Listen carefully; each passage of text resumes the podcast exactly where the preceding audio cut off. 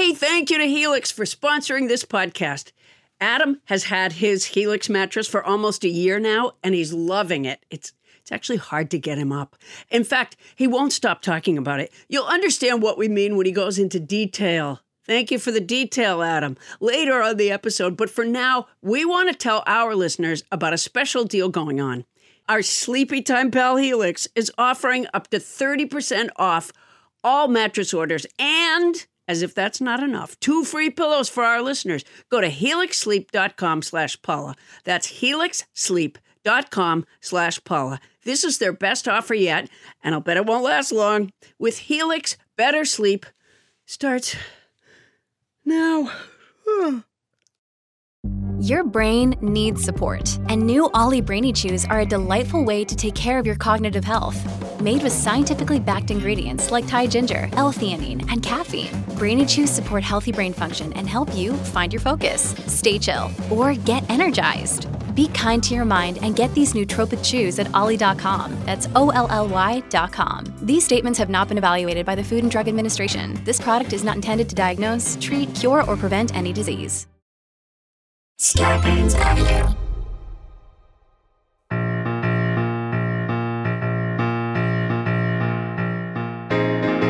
Coming to you live from our houses in Los Angeles, California, it's Nobody Listens to Paula Poundstone, your comedy field guide to life. Tonight, we've got another episode of Outside the Actor's Studio. Paula takes a masterclass in acting from Betsy Brandt, acclaimed for her portrayal of Marie Schrader in Breaking Bad. Will Paula work from the inside out like Marlon Brando, or the outside in like Laurence Olivier, or from the outside out like Moe, Larry, and Curly? We'll find out. Plus, quotations. Our crew has brought in their favorite quotations. Bonnie Burns will deliver a nugget of distilled wisdom, even, but don't quote me on that. I'm Adam Felber, the man whose super objective every week is to find motivation for a conversational arc that builds to a rational scene ending. And now, please welcome the woman whose inner monologue is always on the outside.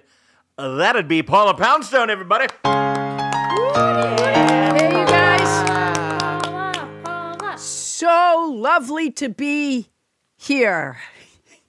And, and, and thanks to tonight's house band returning champion, Kevin Kelso. Hey, Kevin Kevin. Kelso, we Sounds love- Oh, love great. Kevin. I love You might Kevin. remember Kevin has written one of our best entries in our theme song contest and also the Ballad of Captain Culpepper. Yeah.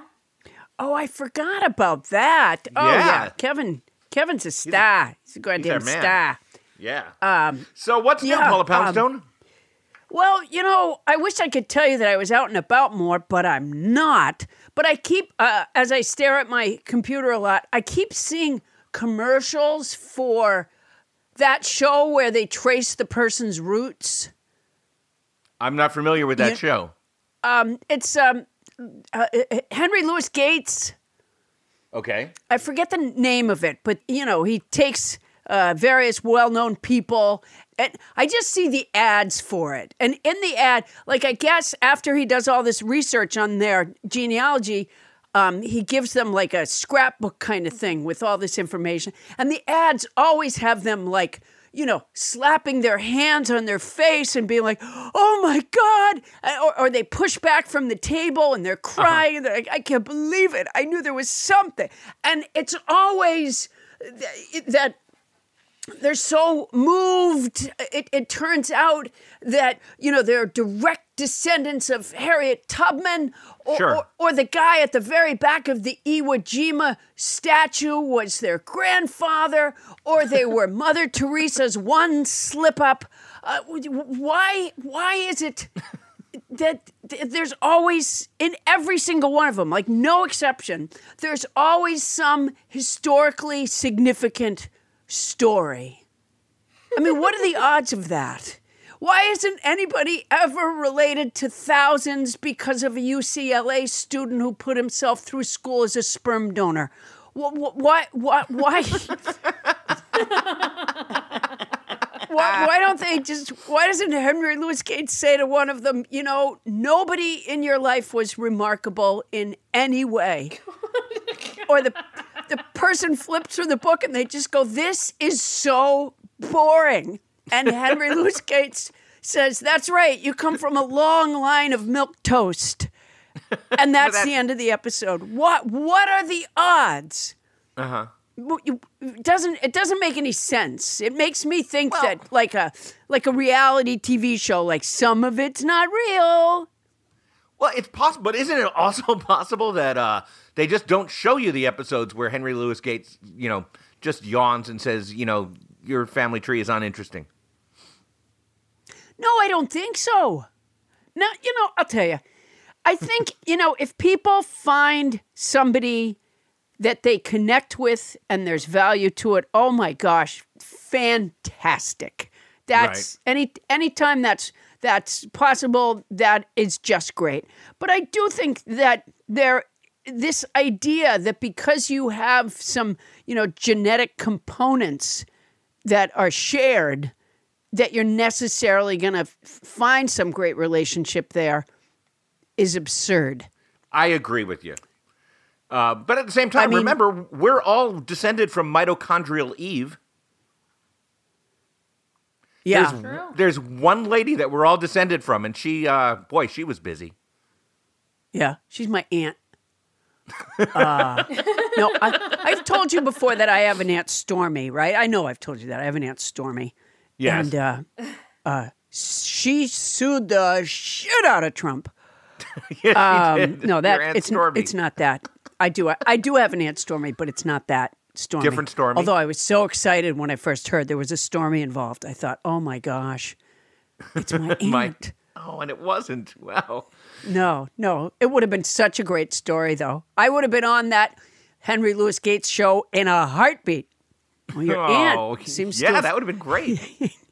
yeah, your your aunt seems to have um, been with Donald Trump Yeah. just after the birth him. of Barron. Yeah, Henry Louis Gates, I, I figure would have enjoyed that one. Yeah, I, I, uh, I bumped into him once at, a, at right beside a Dunkin' Donuts in the airport in Boston, and um, I'm pretty sure that he picked up a little bit of a donut that I had and got my DNA off of it. Oh. so your doorbell could ring at any minute. Yes. Yeah, so we could have a fascinating breakdown of my history. Yeah, but not a thing here. Sorry. I bet you're descended from somebody fascinating, Paula. Yeah. Remember the lady that used to do the Paul, Palmolive commercial and she was a manicurist? Madge. And they'd go like, yeah, Madge, like, uh, you know, it's, it's, uh, it's, Palmolive's good for your hands. You're soaking in it. No. Yeah. The lady who, would- not Madge, I'm not related to her. I'm related to the lady who was soaking in it. Speaking speaking of soaking in it, that's what whales do, isn't it? That's what, what? 'Cause that's what whales do because it's time to move on to our mighty mighty book club. Oh, oh, thank you. Okay. That was a This- segue. New that was really good segue, Adam. Thank really you. good. Yeah, it was. Uh, Massive. Adam, answer the phone. the phone.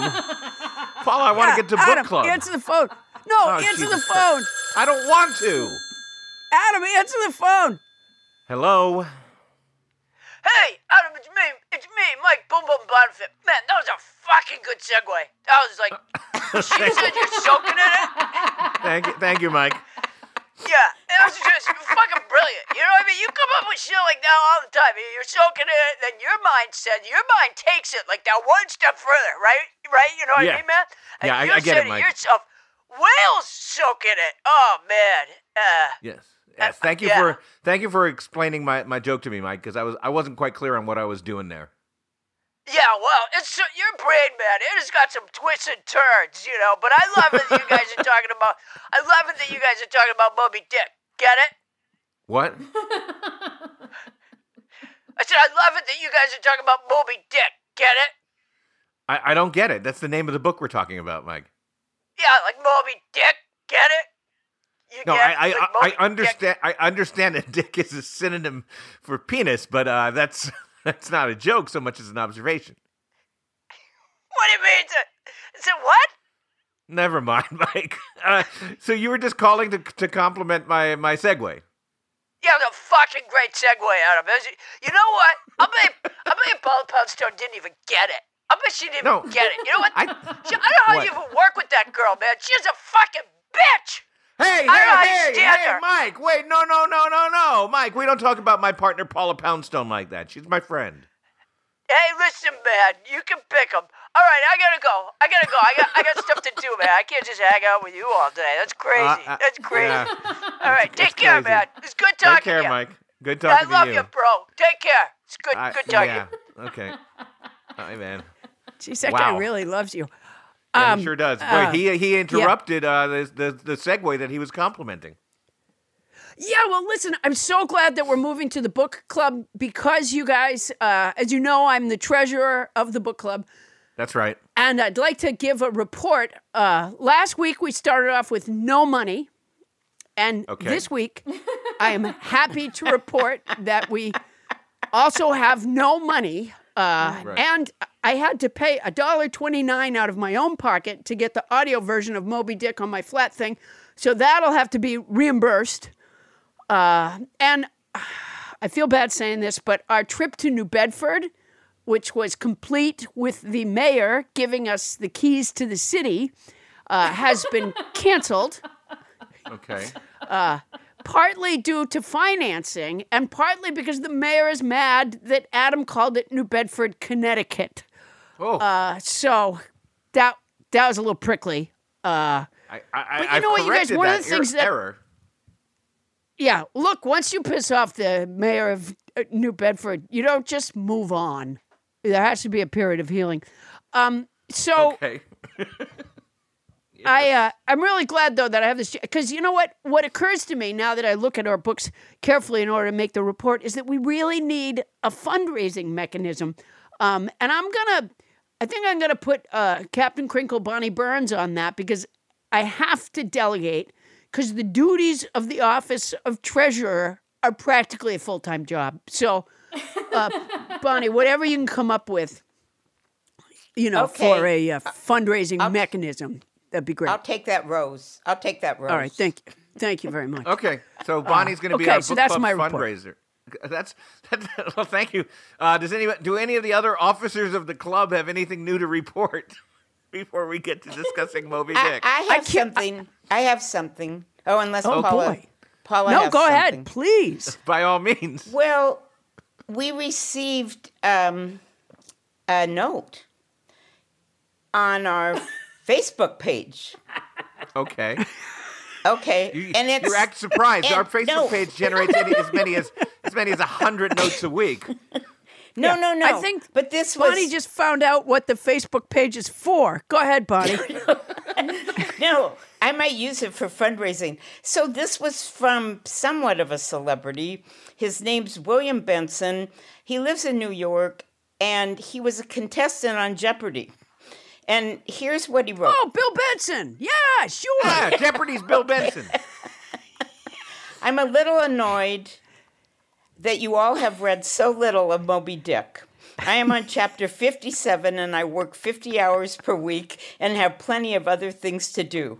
I really haven't been reading much at a time, and I never would have started this book if not for it being chosen by your book club. I hope that efficiency advice expert helped you all speed up. In the meantime, I'm going to switch to reading some of Obama's memoir. Wow. Oh wow. That's amazing. Oh, amazing. Bill. I don't remember Bill, Bill- Benson Bill- being that angry in the past. Boy, he uh it's, it's Bill Bill attitude Benson. Um Yeah, but you know, Yeah, I okay. remember on his, uh, uh, he was a, th- I think a three day champion, and on his third day, he uncovered the daily double. And uh, Alex Trebek said, uh, "How much do you want to wager, Bill?" And he said, "Fuck you, Alex." Oh, I remember that. I remember Yeah. that. That was unusual on that show. Yeah, you don't, you, you Um, usually don't get that. All Alex was doing was asking how much he bet. Yeah. And Alex, the nicest guy in the world. I, I we had him on our why. show. He was a wonderful man. Oh, he was great. Um. So, uh, all right, Bill. You, you know what? I, of course, have finished uh, reading, well, listening to Moby Dick. Uh, I have to confess, I listened to an abridged version. It started out "Call me Ishmael," and then it said uh, "The end." Uh, Wow. So it was. That's that's that's quite abbreviated. Yeah, no, I'm I'm joking. I didn't listen. I I did. I got hooked on listening, and uh, you know, like a lot of kids get hooked on phonics, and I just kept listening, and uh, and I did finish it. So, Bill, maybe your chastisement uh, is intended for the others. Toni, Okay. Well, I well, let, Googled let- Bill. let me. You googled Bill. Toni, Toni, Toni Googled to Bill. God, she's you're out of control. And It's compulsive. I can't help it now. Okay, right, tell but us about you know, tell us about Bill. you know what? One of the things you can do, Toni, if you can't stop googling, is put some of the that bad tasting stuff on the side of your fingers. Yeah. Because everybody licks their fingers before they enter something into Google. All right, tell us about Bill. Because if, if nothing else, I want to send a clear message to our listeners that if if you reach out and interact with us like we ask you to, we can and will drag you down. Let that be a lesson.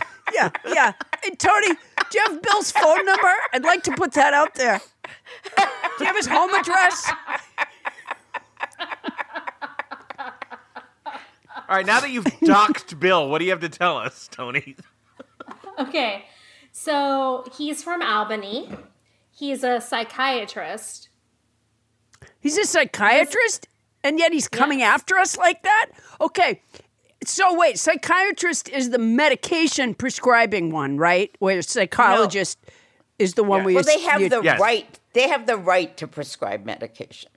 Yeah. That's right. but Thank but you, they Bonnie. won't necessarily do it. You have Well, to it doesn't mean they do. And by the way, can I just insert one thing?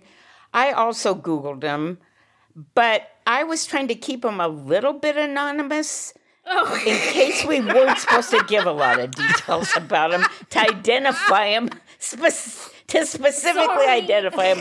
But you guys just feel go on. I'm You- pretty sure that Albany is uh, 518 uh, area code.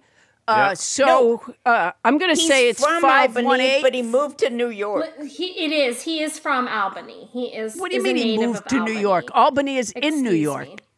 Did you think that I was I think a his mother was Don Benson, who worked as legal counsel for Oh Phoebe Putney Memorial Hospital. What are we doing? what is this? You know, Toni, if you had read this much of Moby Dick, we wouldn't be in this situation. um, all right, you know what? I'm going to turn the conversation to the novel that we are reading. Yes, let's so- go. And and we agreed. We actually did something different this week because we had nothing to talk about last week because Paula was almost done and and Toni was still reading the cover. Um, we decided that this Stop week we were we were going to I was discuss in chapter chapters. eight. To- Toni was uh, coloring. Um, to- Toni got the the uh, Moby Dick coloring book, and she You make me was sound like an idiot. All right, but let, let, let me just finish my sentence. What I what I was The saying only was reason she stopped at page three is because she ran out of the color gray. Okay. So we agreed that we should all be discussing the same part of the book, and this week it's chapters 12 through 16. So, because this is your show, Paula Poundstone, what are your thoughts on chapters 12 through 16? Hey, Paula, it's been almost a year now since I got my Helix mattress. And as you remember, there was some drama surrounding Helix mattresses because Oh, when oh my Helix gosh. first sponsored us, Bonnie took the mattress and Yeah. she's been loving it. But finally, I got my chance to get a Helix mattress and I sleep so well. I mean, the family bed is where we all gather. We watch movies in, in our room occasionally and everybody just piles on it and it it's comfy. And yet, when one person hops on, the other half of the mattress doesn't fly up. I'm a fan. Well, you know, Adam, everybody is unique and everyone sleeps differently. That's why Helix has several different mattress models to choose from, each designed for specific sleep positions and feel preferences. Models with memory foam layers to provide optimal pressure relief if you sleep on your side. Models with a more responsive foam to cradle your body for essential support in stomach and back sleeping positions. Plus, enhanced cooling features to keep you from overheating at night. And if your spine needs some extra TLC, they got you. Every Helix mattress has a hybrid design combining individually wrapped steel coils in the base with premium foam layers on top. It is the perfect combination of comfort and support. I agree with that last bit. I don't get all the technical stuff about the mattress, but it is soft and supportive. Helix offers 20 unique mattresses the award winning Lux, which I got, and ultra premium elite collections, the Helix Plus, a mattress designed for big and tall sleepers, and the Helix Kids mattress designed for growing bodies and endorsed by child sleep experts. And my daughter now wants one. So, how will you know which Helix mattress works best for you and your body? You go to their website, take the Helix sleep quiz, and you find your perfect mattress match in under two minutes. You know, when you said you can't follow all the technical stuff, it's really not that technical. You know, uh, no matter what way you sleep, they have a mattress that will support and comfort you. How hard is that? Uh, you know, when you say it that way, it seems a lot simpler. I take it back. That's my boner. And your personalized mattress is shipped straight to your door, free of charge. And Helix knows there's no better way to test out a new mattress than by sleeping on it in your own home. That's why they offer a 100 night trial and a 10 to 15 year warranty to try out your new Helix mattress. Well, I like that there's a warranty, but they can pry that mattress from my cold, dead hands. I took the sleep quiz. I was matched with the Helix Midnight Lux. I got the Lux, and I love it. It is such an upgrade from my old mattress.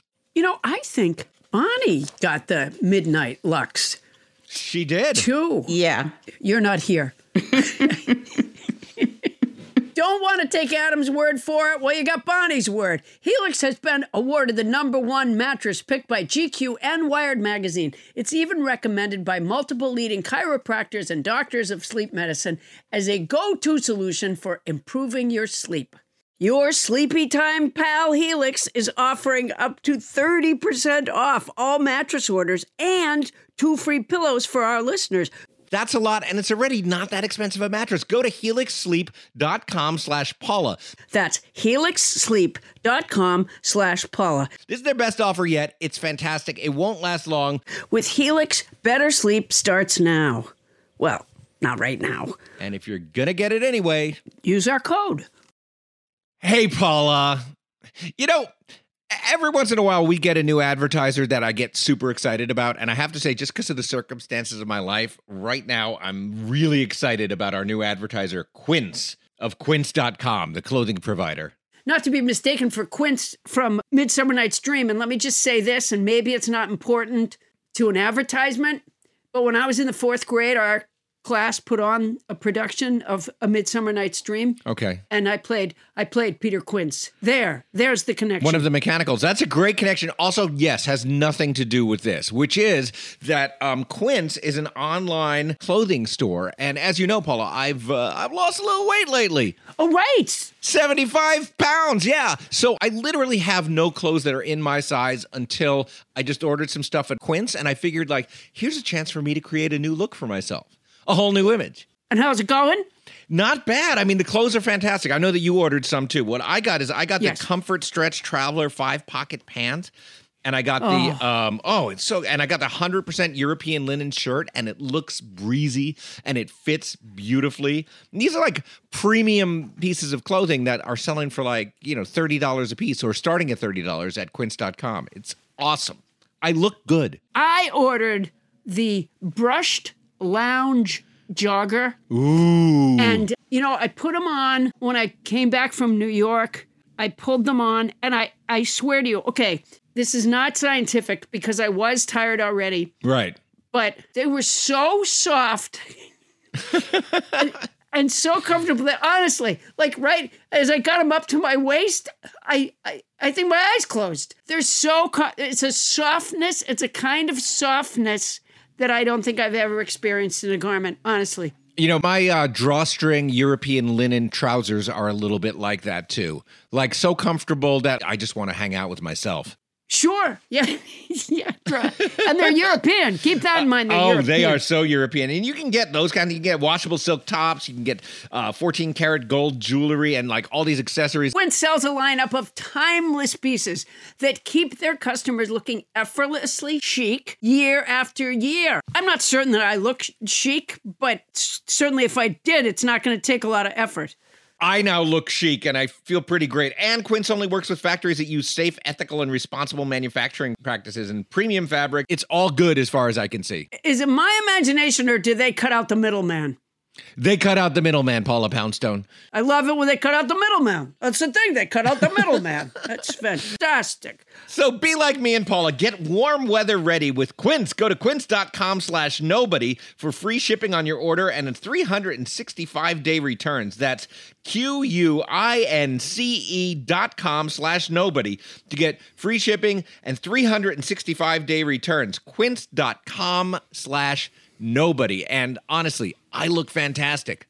Paula, you won't be able to keep your hands off me. Oh, I can't wait. And don't think that if you had to return something, don't think you're sending it to a middleman because they cut out the middleman. They cut out the middleman. That's quince.com slash nobody. And if you're going to do it anyway, Use our code.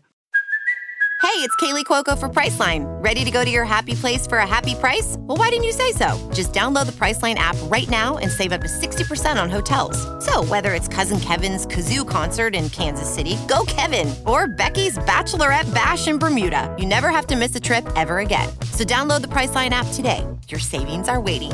Go to your happy place for a happy price. Go to your happy price, Priceline. Well, I noticed that when they went to Nantucket, um, be- that they didn't mention the frozen yogurt place, which, in my experience of Nantucket, is a big deal. And also, um, this is something that I just intuited because of my experience with Nantucket is I'm fairly certain that Herman Melville forgot to mention that Queequeg got a denim skirt with whales embroidered on it. He just forgot to mention that. He just, with yeah. all that was going on, with the boys getting ready for the trip, he forgot to mention that. I feel Okay, you know what I think is yeah. really weird in this book? Uh, I, I, you, so there's a scene where um, there's a scene where they are on a boat, and uh, Queequeg gets into a, a tussle with with uh, I, I don't know if it was a kid or just a a young man uh, that is Yeah. small that and makes fun of him Yeah. uh, a, a guy that makes fun of him. And so Queequeg sort of picks him up and tosses him in the air. He doesn't hurt him, but apparently it looks very dangerous, and everybody kind of comes down on him for it. And then, yep. and then seconds later, he ends up rescuing that that kid, the ship, the captain, and they all decide they like him after all. But when he first throws the kid in the air, the captain yells at him. He says, "You know, you could have killed that kid." And uh, Queequeg turns to Ishmael and he says, I don't understand what the guy said. And so Ishmael says, You could have killed him. That's how they would translate for Queequeg. Is if you just add an E sound to the word, all of a sudden he's like, Oh, oh, Yui could have killed him. So I will say that it's not. Um, it's not really a linguist's text. No, no, no, it's not. Um, I, I- think that the effort was there was there to prove that like Ishmael's now such good friends with uh, Queequeg that he kind of speaks Queequeg sort of like pidgin English thing happening. And I want to say one more thing. There's people on Facebook that have already gone out and bought Good Omens. You Good Omens people, back up. We did not choose that book. We chose Moby Dick. Uh, uh, walk away. Walk away, Good Omens people. I think Well, you're Good just Omens is really fantastic feeding into Toni Anita Hull's woo woo shit. And we shouldn't do that. It's not healthy for her. I'm going to read How is Good that Omens. the woo-woo and- shit? I don't, Oh, right. Toni, Toni has, I hate to say it, in front of her, but she has a tendency. That's all I'm going to say. A tendency. She does. She has a tendency. She leans towards the woo woo, you know. But that- you know, but- but that book most certainly does saging not. the house, eat, pray, fuck, good Yeah. omens. You get No, the but idea. no, no, I, Paula, I have to take issue there because Good Omens is anything but woo woo. It's not in. It's not even in that realm. Well, Toni doesn't know that. Um. Okay. Fair enough. Well, let's let's let Toni speak because um again Toni uh, chapters eight through twelve that's from Queequeg's personal story of grow, growing up on the island till they find their boat in Nantucket, the Pequod. Uh, what do you got for us? Um, so why does there have to be a whole fucking chapter about chowder? Oh yeah, yeah, there is the Like, chapter before they find the boat. There are a lot of things that could be cut from this book. And Yeah. the chowder chapter would have been one of them. Maybe. I would agree with you Chowder because the- Chowder chapter was funny though. It was a little light humor before we got into a man's obsession with a whale that ate his leg. Oh, interesting. It was it was it was comedic. You didn't get that? And by the way, Well, when I- you say a whole chapter, some of these chapters are three pages, Toni. This one was three pages. I'm like two and a half. but it could have been two and a half less.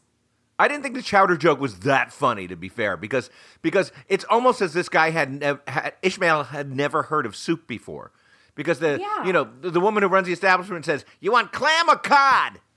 and he says, "Clam? I, I can't make a whole dinner out of a single clam. What kind of dinner is that? Did you hear that, Queek? she wants to just have us have one clam for dinner. It's like he he'd already been told to go to this inn and eat the chowder there." And Queequeg said, I don't understand. And he said, Clammy. She wants us to have clammy. Yeah. And, and Queek was like, "Oh, clammy. Well, it's soup, you idiot." All right, well, the- Toni. Thanks for bringing that Bonnie Burns over into Simi Valley. Bonnie Bonnie Yes. Burns could be parked anywhere for internet right now. Bonnie, where are you? Well, I'm sitting in my bedroom, and I have a lot of windows in this bedroom, and all the blinds are open, and there's beautiful light flooding in. So it's very oh. happy feeling in here. Nice. Wow, that's like a whole Moby Dick chapter.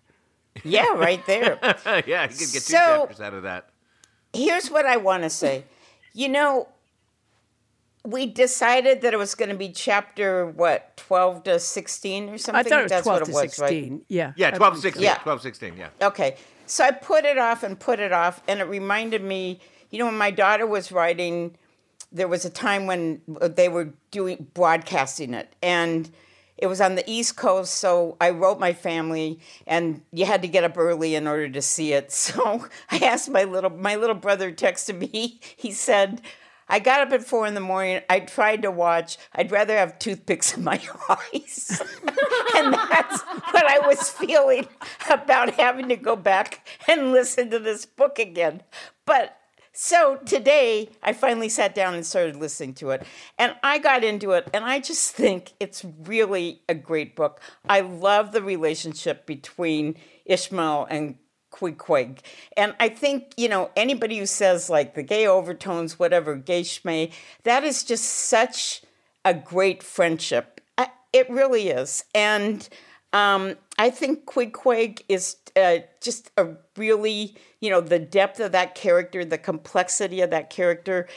And we're going to have Betsy Brandt on. And one of the things I thought was so great about Breaking Bad was, you know, the facets of those characters. And I think Queequeg has that. And the scene Paula was talking about with the greenhorn guy and you know the action about every everybody's over the around the boat that action was so brought to life i mean herman melville is a terrific writer are there the chapters that you want to go through and skip yeah maybe there i didn't pay so much attention but you know i was going to advocate let's just stop reading moby dick and go on to like omens a lot of people wanted omens Yes. but i really feel no i really feel that it would be so insulting to a guy who's a terrific writer that we can't do that Well, don't Well, worry about that because he is dead. Um, one of the one of the things, one of the things, having and the odds of him being a, a nobody listens to Paula Poundstone listener is very slim to begin with. Um, in terms of their relationship, I don't want to be a spoiler, um, Oh. but l- later in the book, um, Ishmael exactly gets what a Queequeg involved in a Ponzi scheme, and their relationship falls apart. Well, yeah, but but Queequeg really thought he needed all that plasticware. Yeah, exactly. Yeah, Um, I'm- I'm- Bonnie, that was these that was a great? sensitive and cogent analysis. Thank you very much for that. Oh, Yeah. Well- well, she's going back to school.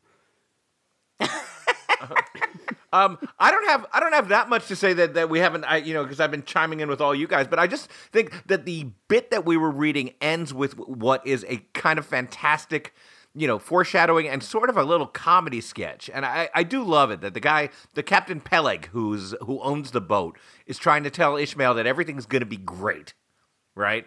But you know, uh, Ahab is fantastic even after the whale bit him off, but he keeps he keeps backtracking in this way that feels almost like a like a Monty Python sketch. He keeps backtracking and saying things like, "I've got the quotes right here." Uh, Ishmael wants to meet Ahab. And, and, and Peleg says, Ah, but I don't think he'll be able to at present. I don't know exactly what's the matter with him, but he keeps close inside the house, a sort of sick, yet he don't look so. In fact, he ain't sick, but no, he ain't well either. Anyhow, young man, uh, he won't always see me, so I don't see how he'll see you. and then Ishmael starts getting worried. And, and so a page later, Ishmael's like, Is this fair to go on? I mean, is this guy qualified to go out to sea with me? And Peleg goes, Aye, aye. I know that he was never very jolly, and I, I know that on the passage home he was a little out of his mind for a spell, but it was the sharp shooting pains in his bleeding stump that brought that about, as anyone might see, I know too, that ever since he lost his leg, uh, leg last voyage by that accursed whale, he's been kind of moody. Desperate, moody, and, and savage sometimes. But and that will all pass off. This is this sounds taken right out of Mike Pence's mouth. Yeah, it's just- Yeah. exactly. It's, he's making so many excuses, but at the same time listing this this horrible, like obvious madman that they're about to get on the boat with. And then Ishmael goes like, "Oh, all right, I'll get on." Sounds good to me. Uh, you know, Yep. I don't think I'd even really noticed that. I mean, I read it. Well, I didn't read it. I listened to it, but I didn't really notice. I mean, I, yeah, I did think he said some dark, shadowy things about him, but I think because Ishmael was comfortable with it, so was I. he does really lay it on really thick about how weird Ahab's been acting lately, and this is uh, the first moment he's that Ishmael's meeting him. Yeah, it's a good Yeah. point. Oh, this was. And let, uh, speaking Just of good like- points, let's see what Ken Lazebnik has to say about Moby Dick. Oh, by the Um, way, he- Ken was uh, Ken is where now? Where does he say he is? Brooklyn. Brooklyn. Because um, I did get a report the other day uh, that he was spotted in Kansas City, Missouri. It's quite possible. So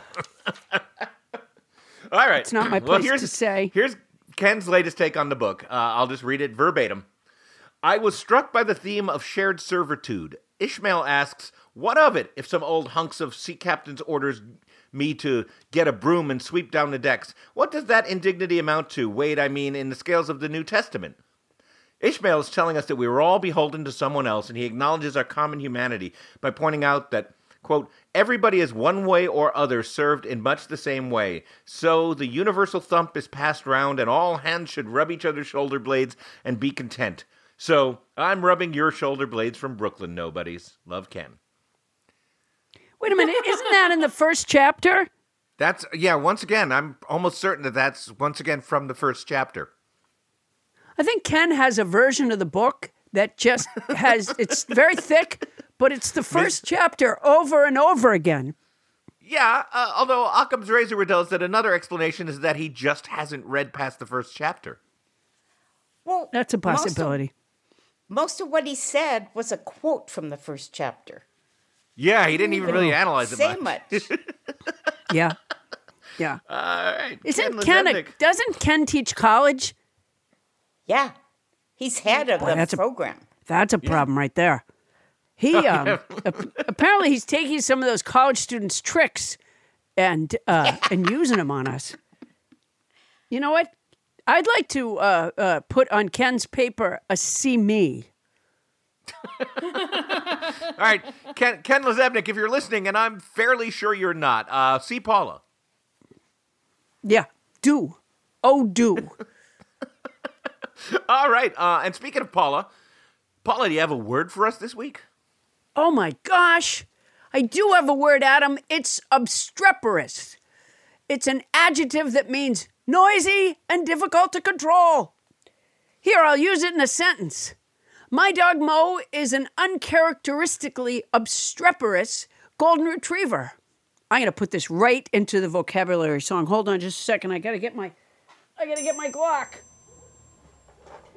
And I don't mean that in the seditionist way. Um, Well, the way you play. Ooh. Oh, yeah, baby. This week's word is obstreperous. It's an adjective that means noisy and difficult to control. Can't get her to stop barking at people when they stroll. Last week's word was evanescent. It's an adjective that means, um, I had it a minute ago. I can almost see it. Smells like heaven. No, that's not it. Oh, quickly fading from sight, memory, or existence, like crews reflecting on the time they tried to kill Pence. The week before that, the word was rictus. It's a noun that means a fixed grimace or grin. I'm happy for the best actress, even though I didn't win. Going back before that, we had decoction.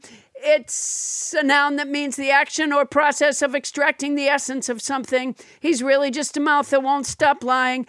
And not long ago, we had inscrutable. It's an adjective that means impossible to understand or interpret. Lindsey Graham says stupid shit that I just don't get.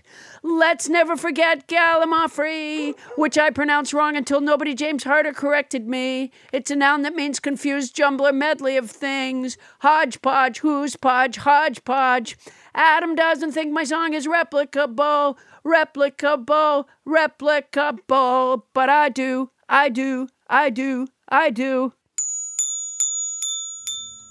Whoop, whoop, whoop, whoop. There it is, baby. Wow, that one word gets quite a workout. Obstreperous. Wow. Who's out barking in the backyard now? That Woof, woof. obstreperous She- damn she dog. likes obstreperous, yeah. Coming up, Oscar Yeah. Wilde said, I love acting. It is so much more real than life. We'll watch Paula get real with actress Betsy Brandt. That's next on Nobody Listens to Paula Poundstone.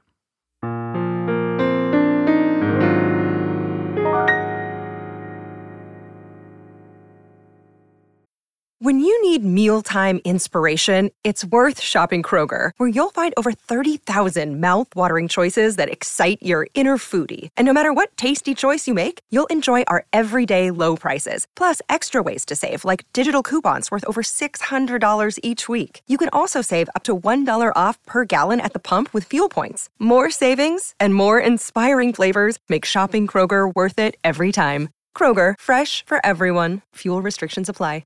The spread of misinformation has fueled our cultural divide and increased our collective anxiety about the future.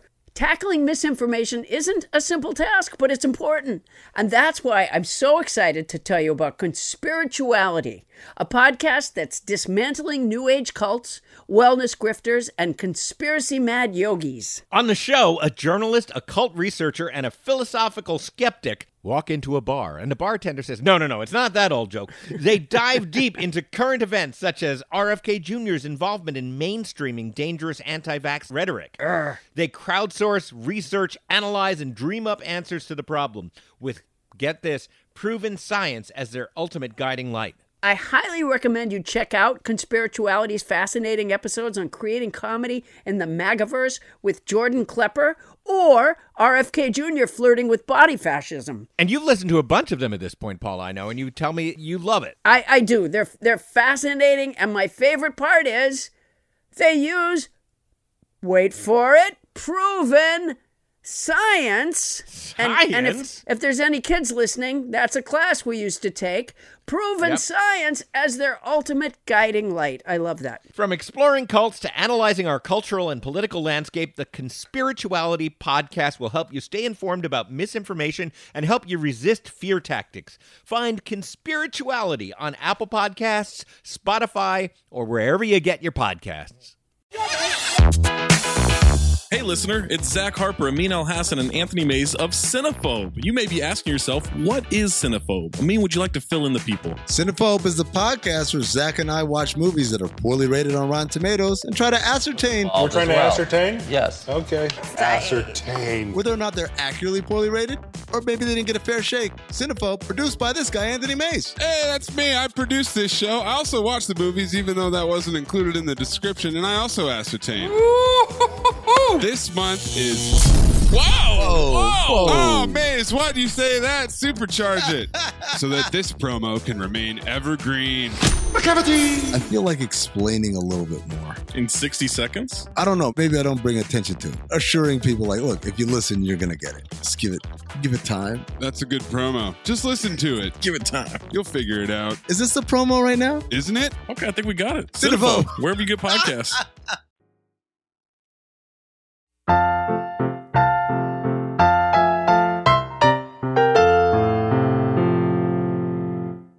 On this day in unremarkable history, Babe Ruth said, I won't even eat bunt cake.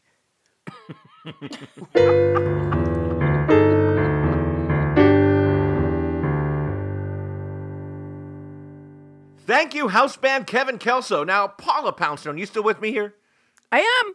You are always trying to improve your craft as an actor. Mostly Don't I'm always. it. Yeah. I'm that and dusting. I do both of those things. And sifting. You sift a lot of cat litter. I sift a tremendous amount, but while I'm sifting, I do monologues. Okay, so every now and then we're privileged to have a master actor come and coach you in a segment that we like to call Outside the Actor Studio. And today, oh boy, get ready, Paula Poundstone, brace yourself. We are fortunate to have with us tonight an actor who was just nominated for a Critics' Choice Award for her supporting performance in the AMC series Soulmates. She earned her MFA at Harvard's Institute for Advanced Theater Training and has appeared on stage in many productions. She played Heather Hughes in the comedy Life in Pieces. And as Paula, as you know so well, and you're going to have to tell her all about this, she created the role of Marie Schrader in Breaking Bad. Please welcome Betsy Brandt. I sound so busy. I sound so busy. Wouldn't it have been great if I just found out now that I was nominated for a Critics' Choice? Oh my gosh, that would have been great. Oh, I, I- Um, but I already knew. but I you knew? Oh, damn it. We were I hoping. knew. I, I could have feigned that I, you know, not knowing. I could have feigned surprise. Um, I also, I want to be clear. We were speaking about school earlier. I did not finish at Harvard. I did not didn't? even make it through the first year, but I Oh. felt like I worked my ass off, and so I, I'm, I still keep it on my. Not that I finished, but that I trained for whatever amount of time I did that I trained there. Well, that was well, a you weird know, Betsy, school I hate anyway, to right? say it, but that's going to bring this interview to a screeching halt. because everything we were going to talk about today was your Harvard training. So now we are fucked. Um, Yeah. All right. Let, let, okay. They did teach me how to. Um, they, I did. I did drink a fair amount of vodka with those professors. More vodka than I drank with any other professors. I have to say. Really? I had no idea that was Well, part of the Russian. Harvard. Tr- They were My Russian. wife worked in the Oh. box office there. Oh, at at the at the At the theater ART. At ART, Oh, yeah. yeah. Oh, Yeah. yeah, Oh, that's absolutely. great. Oh, it's such a great theater. Yeah. But Apparently, you weren't in it, though. grad. No, I didn't make it. I I, I had got, I got a job, and I was like, I'm out. Oh, and great. then I and then I started at UC. and I said, take two. Then I was like, okay. I went to UCLA to start my MFA there. I did not even make it a week. I got another job, and then I was like, uh, can I get my parking money back? And These are then I thought, to have. and then I thought, Yeah, really. I'm, I'm gonna like the universe is telling me something, and because I had a plan. My plan was I would get an MFA, and I would, you know, do theater, and and hopefully I, I also like to teach. Uh, which thank you for having me on today to coach.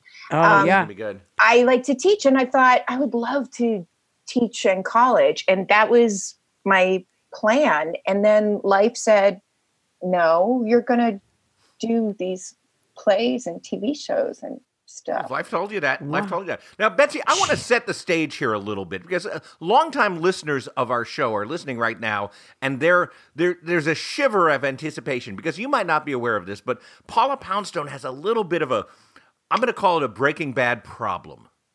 Okay. It's a Jones. It's it's a Jones. um, Go ahead, Paula. all right. As as Adam's right, our listeners know because I've said it before. Um, Constantly.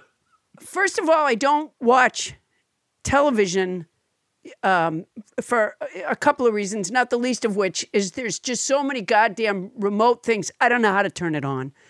So I have Breaking Bad on DVD.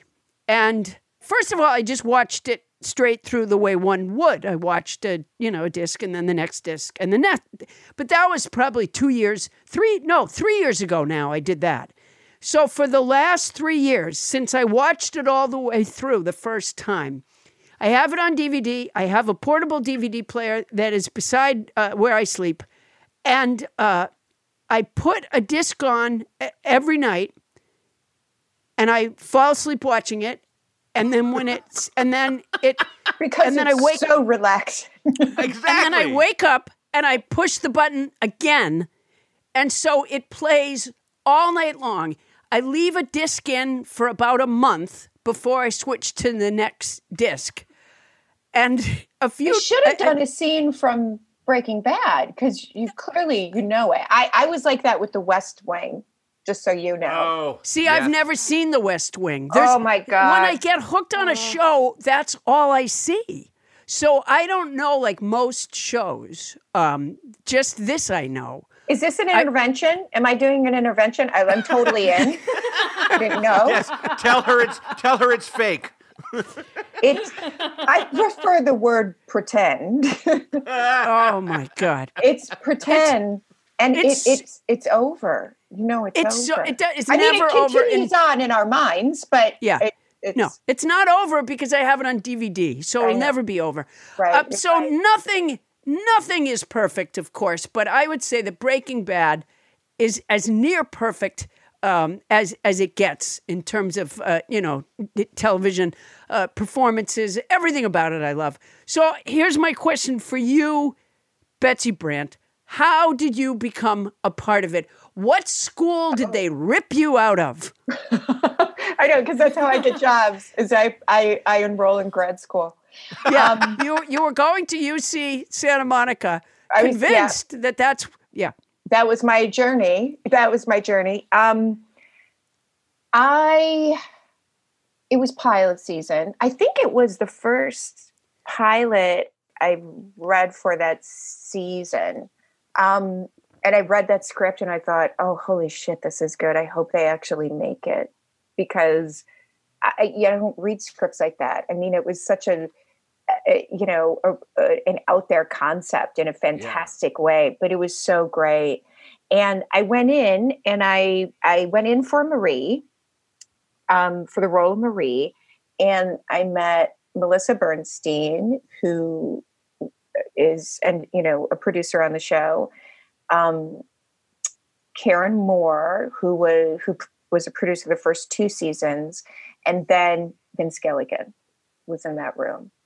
And I think every actor should have the opportunity to audition for Vince Gilligan because he is just wonderful and generous and lovely in every way. And He's met- wonderful in the audition room. Yeah, like he was just, uh, and I met Dean Norris in the waiting room before I went in, and we were chatting about like I know this is an hour, but I think it's funny. Don't you think it's funny? And he was like, Yeah, I think it's funny. And I was like, Okay, great, because I'm going in like this is a comedy. He's like, Oh yeah, me too, me too, me too. And I think we kind of encouraged each other in that way. And I recognized Dean, but I couldn't. You know, it was like, where do I know him from? It, but I knew I liked him. I knew, I knew I liked his work, and he was just like it was just easy with him right away. I felt like I'd known him for years, and and I I think vice versa. Um, but Vince was just so great, and he he made me feel so comfortable in that room, and I we tried a lot of stuff and you know, he ended up having me that day. I I think it was that day. I also he had me, he's like, have a read Skyler. And I was like, okay. So I read Skyler, that you know, uh, and then he- there was another character at the time, Linda, um, who was a you know, I think they thought was going to be a series regular, and so I read her too, and then he brought me back for Marie, and that's the role I ended up testing for, and that's the role I got. You know what? You could have done Skyler great, but so much comedy would have been lost without you Well, and you know what? Marie. It's just like it wasn't my job. That wasn't my role. Like I thought Skyler was a great role, and I think, you know, it would have been different. She would have been a totally different mm, character in some ways if I if I played it because Anna and I are different. We bring different things to the table, and um, and I think they would have ended up writing her differently if I played her. You know, I mean, that's the other thing that I think is so great about that show is that you know, it's not like they don't go in with a plan, but you know, you kind of got to let the show be the show, and and that's how it's great. You know, if you're a little, I just I want to tell you one thing about the idea of reading for Vince. Yeah. You said you hope you wish every actress had the chance uh, to read for Vince, and that's a beautiful world picture that you paint. But not every actress is going to get a job. So basically, then a lot of actresses would get rejected by Vince, and I don't Yeah. think that's probably as much fun as you're thinking. yeah, you know, I've uh, I've gotten jobs and I've also gotten rejected. I prefer jobs or Yeah. offers. like I've tried both. Radical. Yeah. Um, I, I always say like you just like you want a ticket to the lottery, you know, and then Yeah. you see if you get it. But I I just felt like he, you know, I- that was that was my show. I would have played any role, you know. Well, it's Paula's show too. Sometimes, tell me how they. Uh, t- all right. Sometimes in the middle of the night when I wake up and I push the button, I Mhm. accidentally pushed the wrong button, and so I've seen. It sounds like you're you're imploding the world with like nuclear devices. Sometimes, No, not that. Not that I button. God, she's not button. president. Her her policies would be great, but we'd all be dead. Yeah, yeah, no, not that button. Um, I when I push the button to play, I have before accidentally pushed the wrong button and seen scenes just briefly because I get off them right away that aren't in the series. So you guys made scenes that weren't that got cut, or Oh yeah, for sure, sure. w- w- why? Time. But did they move this? Did they move the story in a different direction? Uh, uh, is there No. stuff? Uh, is it just stuff that we then imagine sort of happened, or that So, you Paula, as you've- actors? you've- Paula, you've watched this thing like like 150 times, and you've never watched the deleted scene. I, that just No. surprised me. No, I don't believe in it, and I won't watch special. What do they call it? Special. What do they call that? Where they talk Commentary? about? Yeah, I won't do that. Well, I, ju- I just it fucks it up. beneath I don't you. wanna- I, I, it is. It's beneath me. Okay, I'm so a purist. so Betsy, we, I'm a purist. Betsy, we've asked you here to describe um to describe the deleted scenes to Paula. No, no. I, the reason I don't have I'm- no, sides I'm for kidding. that. Do I have sides for those? No, the reason I bring up the deleted scenes is because I want to know what the process was like, um, how much you knew about the story ahead of time. Was there was there just the pilot episode um, that you knew about? Did Vince know where it ended? Uh, like that. Uh, well, in the beginning, Vince said he wouldn't go more than three seasons. Lion sack of shit. and I uh, like he he didn't what he never wanted was you know he's like there's the you know well it, it, it is yes he's our main character there's not going to be a miracle cure like he's on his way out he's he's the prognosis is not good um you know he had some ups and downs but he's like there's not going to be any sort of like hollywood. Oh my god he he tried this you know experimental treatment and oh but wouldn't you know it's amazing and now we could go nine seasons. It, you know he never wanted to do that and he always said he wanted to leave the party early.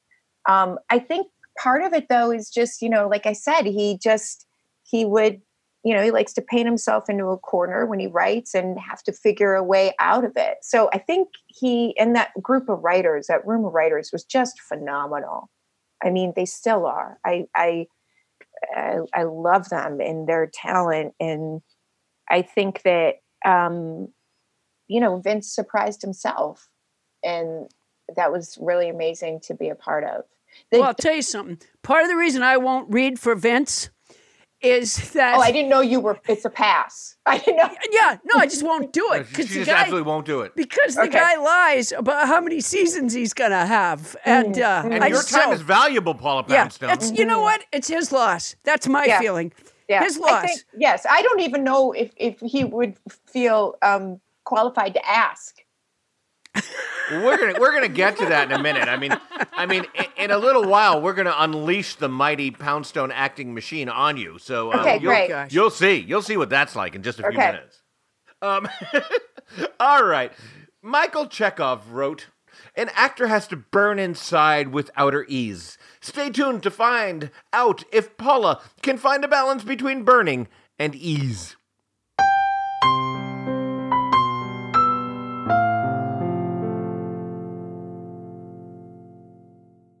The cat of the week is O'Malley from Idaho Falls, Idaho.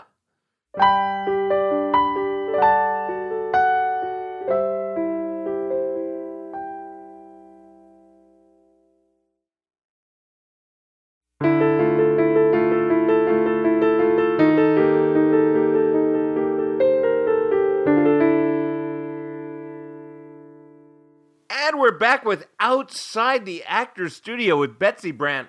Um, Paula, as we always do, we're going to have you and Betsy read a scene, and Betsy will coach your performance. And um, here are the characters you'll be playing. Are you guys ready to receive?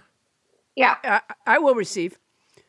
yes Okay, Be- uh, starting with Betsy. Betsy, you. i will have a, i have a note already though All right, Yes. what's that? Well, if this is a scene for Paula, it's it's really heavy for my character. I would Okay, but Yeah. here's the thing, Betsy. I don't read for big parts. Mm.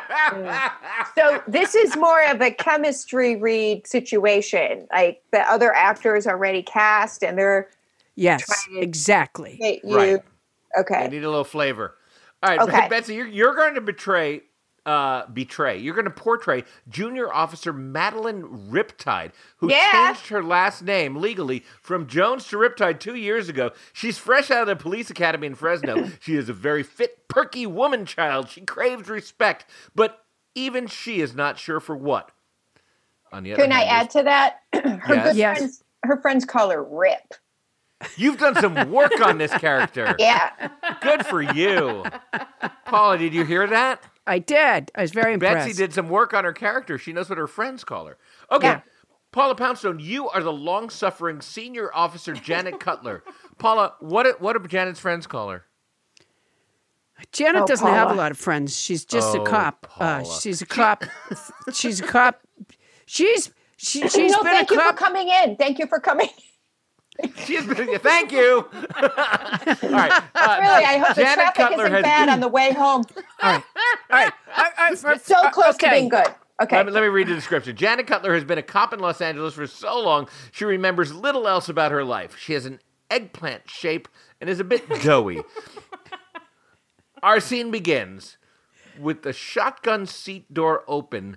Madeline Riptide leans down to talk to Janet Cutler, seated in the driver's seat of a black and white police car. at police headquarters in Lethal Weapon, Mel Gibson accidentally knocks Danny Glover down before they meet. Danny Glover spills all of his papers, and then it turns out Mel Gibson is Danny Glover's new partner. I'm glad we don't have to go through that. Hi, I'm your your new junior officer, Madeline Riptide. Right place. Have a seat. Madeline drops into the seat and Janet extends a hand. Senior Officer Cutlet. Oh, sorry. Betsy holds some. Go ahead, Senior, officer. Senior Officer Cutler. Betsy holds some paperwork in one hand and a Starbucks latte in the other. Cup holder? Cup cup holder. Janet retracts her hand and just stares at her new junior officer. Madeline finally settles and notices the stare. Okay, I know a 40 year old rookie, but the academy took a chance on me. And guess what? I was top of my class. I can do 100 push ups in two minutes. This work is my calling. I know that now. Just took me a while to find myself. And where were you? Under the couch? No. I mean, you know, how one day you just realize you don't have to do everything your parents say. It's kind of scary when you realize that it's your life. You want to have a messy room? You have a messy room. You want to put up a Billy Idol poster? You put up a Billy Idol poster. I remember that day. It was about two years ago. It just hit me straight between the eyes. Do you remember when it was for you? I don't. No.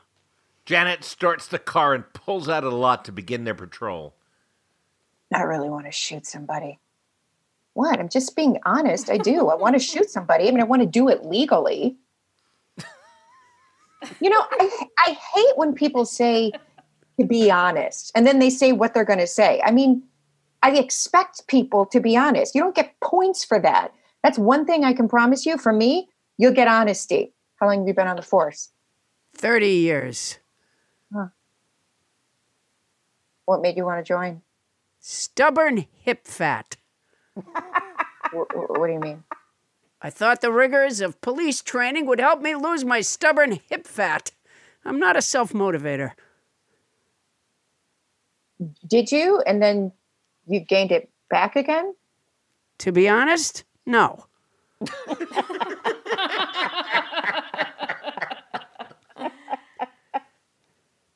I guess we're going to be like, we're like Cagney and Lacey, except one of them had big front teeth and the other one had a stalker, and I am not going to put up with that shit. Sharon Gless had a stalker. She's an actress. I think you're in the clear. Where'd you hear that? The car rounds a corner, and there's what looks to be a homeless man with mental health problems screaming about Jesus and blocking traffic in the intersection. Janet pulls over into the adjacent 7 Eleven parking lot. That's a 21955. You want me to handle this? Sure. We see from Janet's POV, Madeline engages in a shouting match with the alleged jaywalker.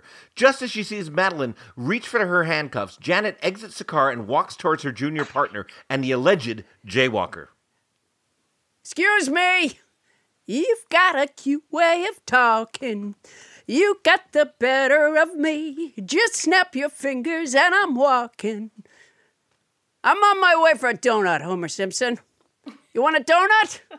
Then move over here to the dance floor. And you, Super Cop, come with me. Now I got that song in my head. Janet and Madeline step into the 7 Eleven and come out with three donuts and a Slurpee. Because I'm the one with the big front teeth. I told you I don't want a donut. Didn't you hear him shouting that I had nice bazoombas? He gets a donut for that? Well, if you're not going to eat your donut, he gets two, one for each. As they approach the alleged jaywalker, Janet hands him the bag of donuts and a Slurpee. How am I gonna get that fucking song out of my head? Here's how you're going to get that song out of your head find a place to sit, a nice place, like on that patch of grass. Take a breath in and let it out slowly. Then have a bite of donut. Then do it again, slowly. That's the key, slowly. Take care of yourself. Come on. Wait, wait. How did that get in there? Wait. Uh, Uh, nice hips. thanks. And scene. Wow, right. that is sorry. I, w- great I was thrown by. I was thrown by a little. Uh, I I think Ken. Uh, it's. Uh, I don't think I ever had written "Come on, let's walk back to the car." That threw me. Oh, I see.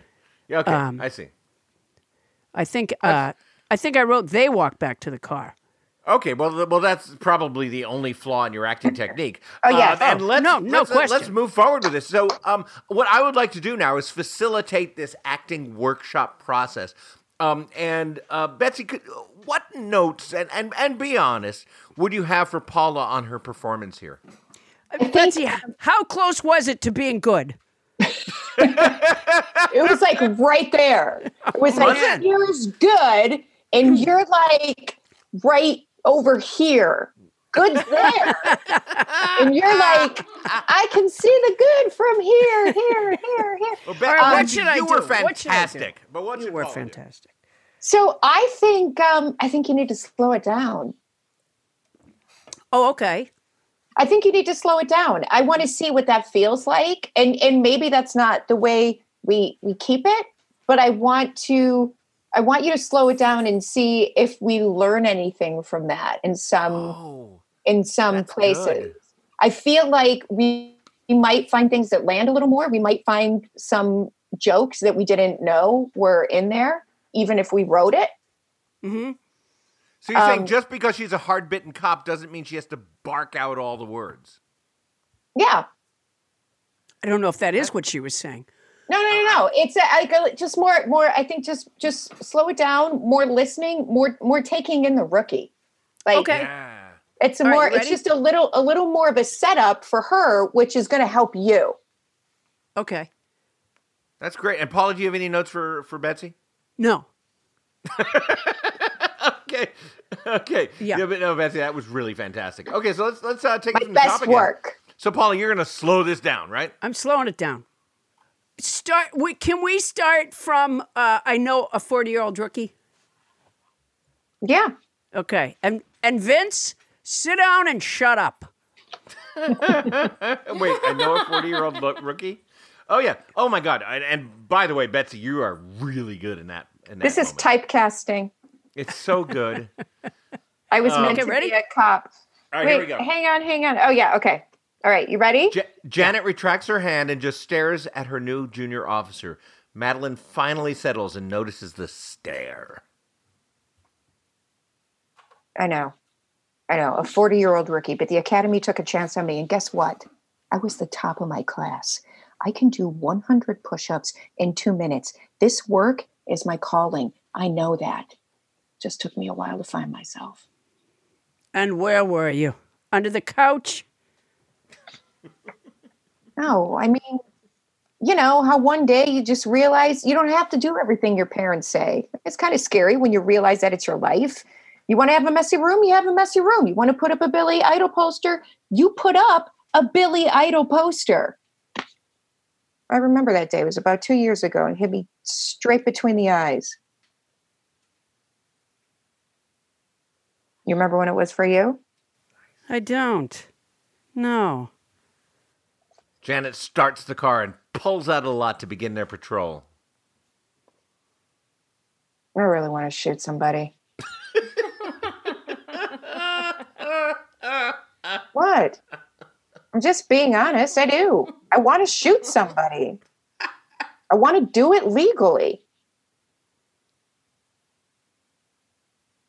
God, I hate it when people say to be honest and then they say whatever they're going to say. I mean, I expect people to be honest. You don't get points for that. That's one thing I can promise you. For me, you'll get honesty.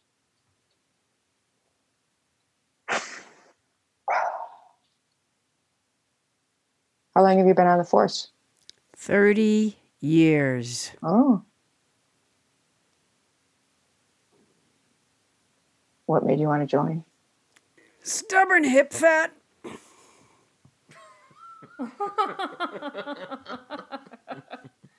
What do you mean?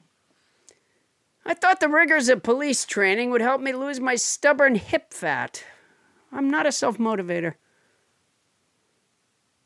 Did you? And then, and then you gained it back again. To be honest, no.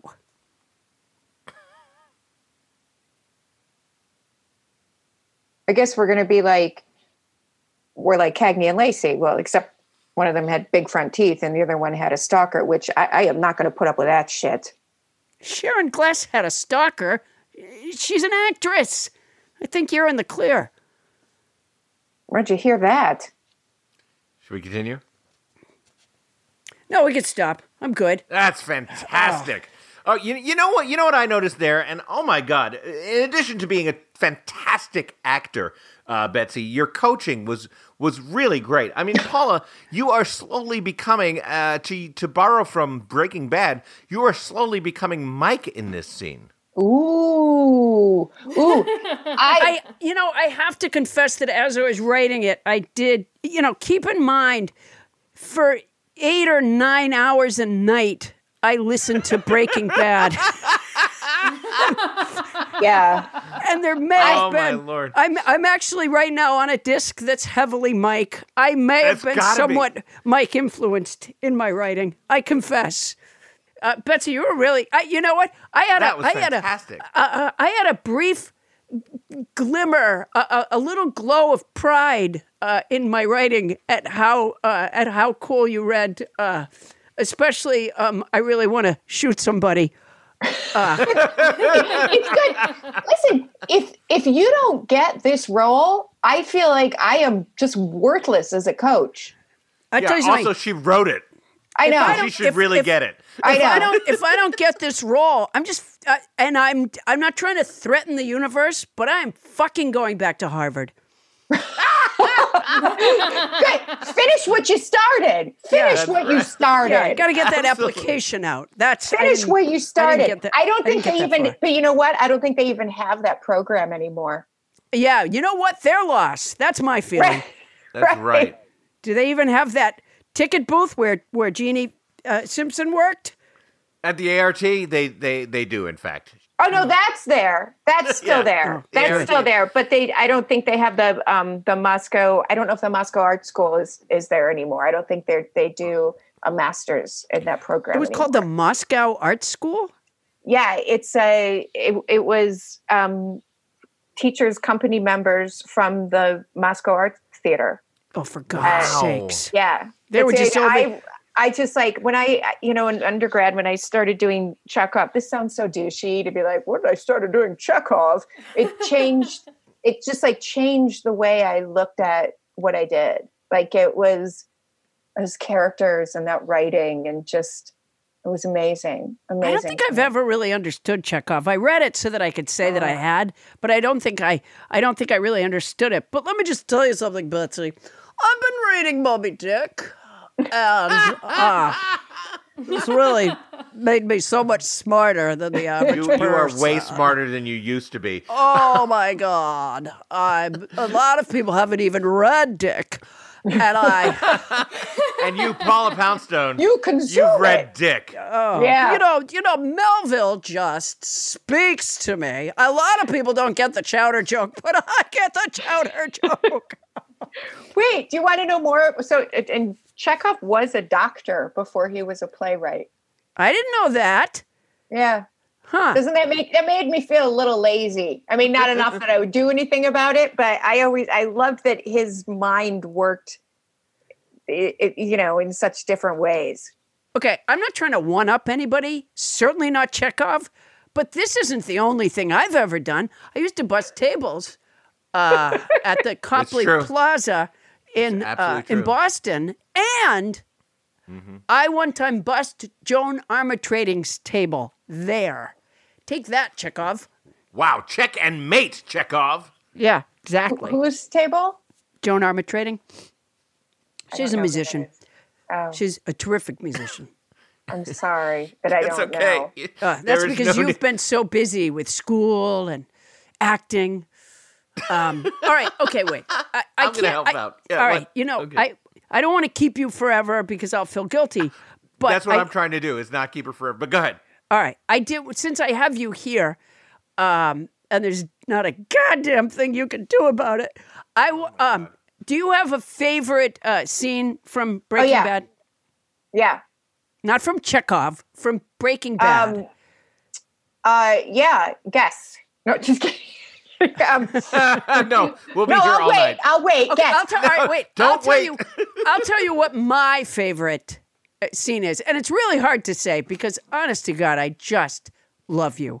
But um, the when you've stolen the spoon, and the lady Oh. chases after you, when the, the when the bag falls fatty. and all this shit. Yes, you call her fatty, and then all I this call her fatty and then you- tell her she's gonna get it. Right, exactly. You are in so much trouble when all the stuff falls Yeah. out of your bag. Oh Yeah. my god, that was great. Was that Yeah. all written? Do you improvise it all in that?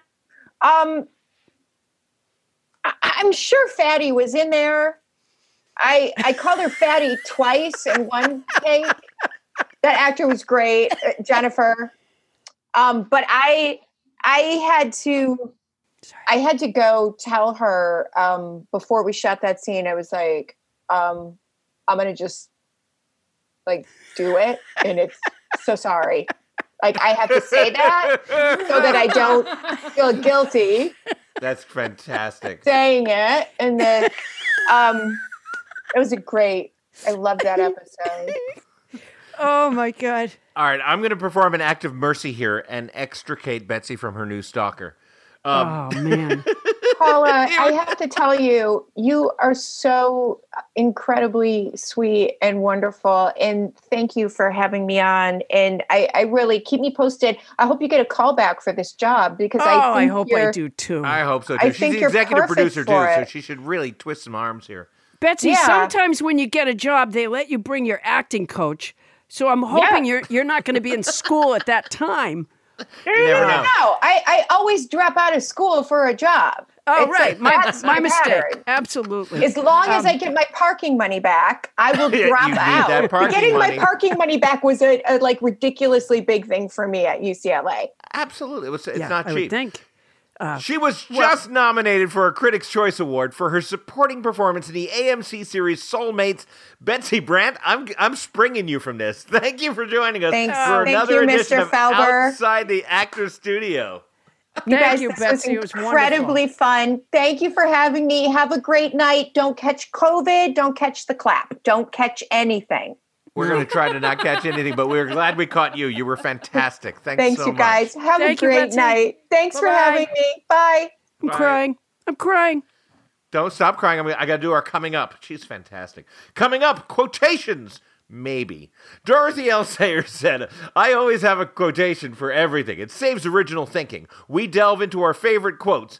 Maybe. It's been a long show. That's coming up, perhaps, right after this.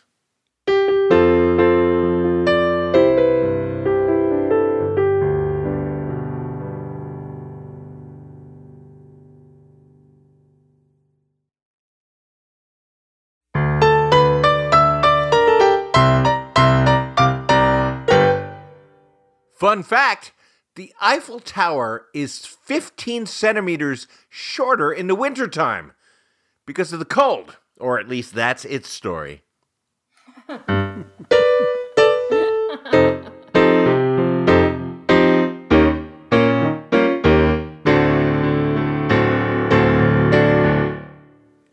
And we're back. And you know what, Paula? That segment with Betsy was so long and so fantastic that I think we're just plumb out of time in terms of uh, our quotation segment.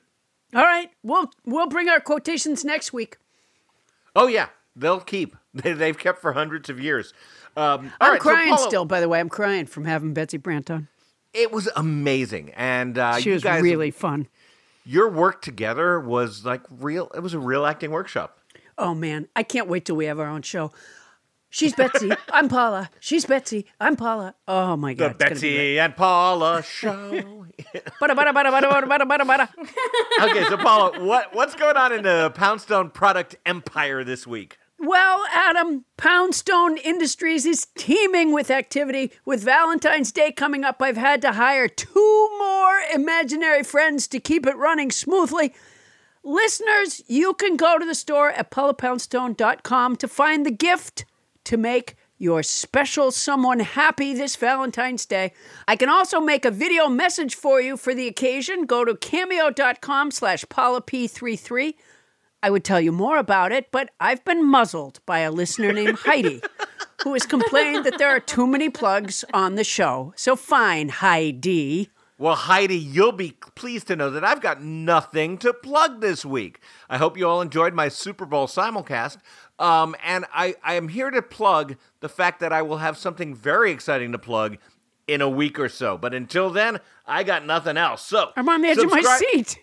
yeah, you got you. You should be Paula Poundstone. Subscribe to this podcast. It is free. You'll get it every week at no charge. If you want to send us some mail, well, you can do that at nobody listens to Paula Poundstone at gmail.com. Once again, that's nobody listens to Paula Poundstone at gmail.com.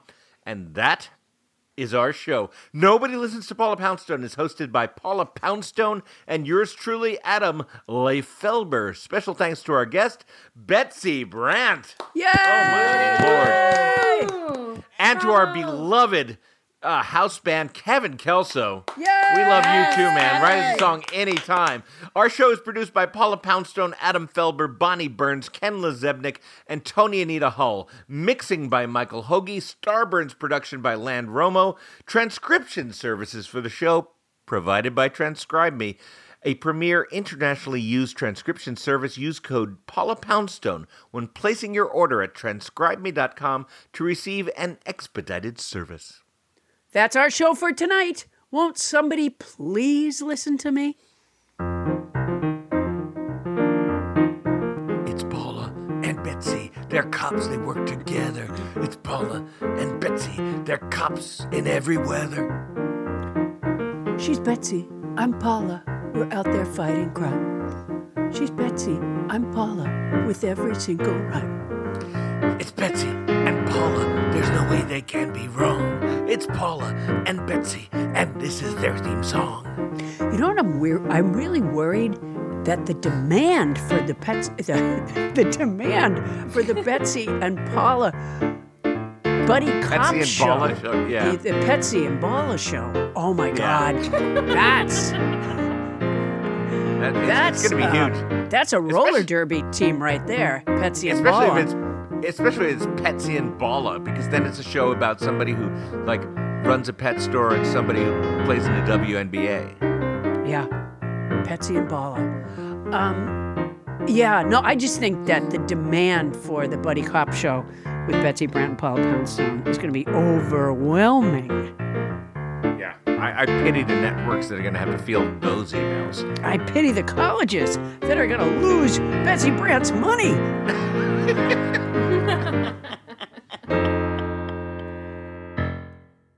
Starburns Audio, a podcast, a podcast network. America. We are endowed by our Creator with certain unalienable rights life, liberty, and the pursuit of happiness. At Grand Canyon University, we believe in equal opportunity, and the American dream starts with purpose. To serve others in ways that promote human flourishing and create a ripple effect of transformation for generations to come. Find your purpose at Grand Canyon University. Private, Christian, affordable. Visit gcu.edu.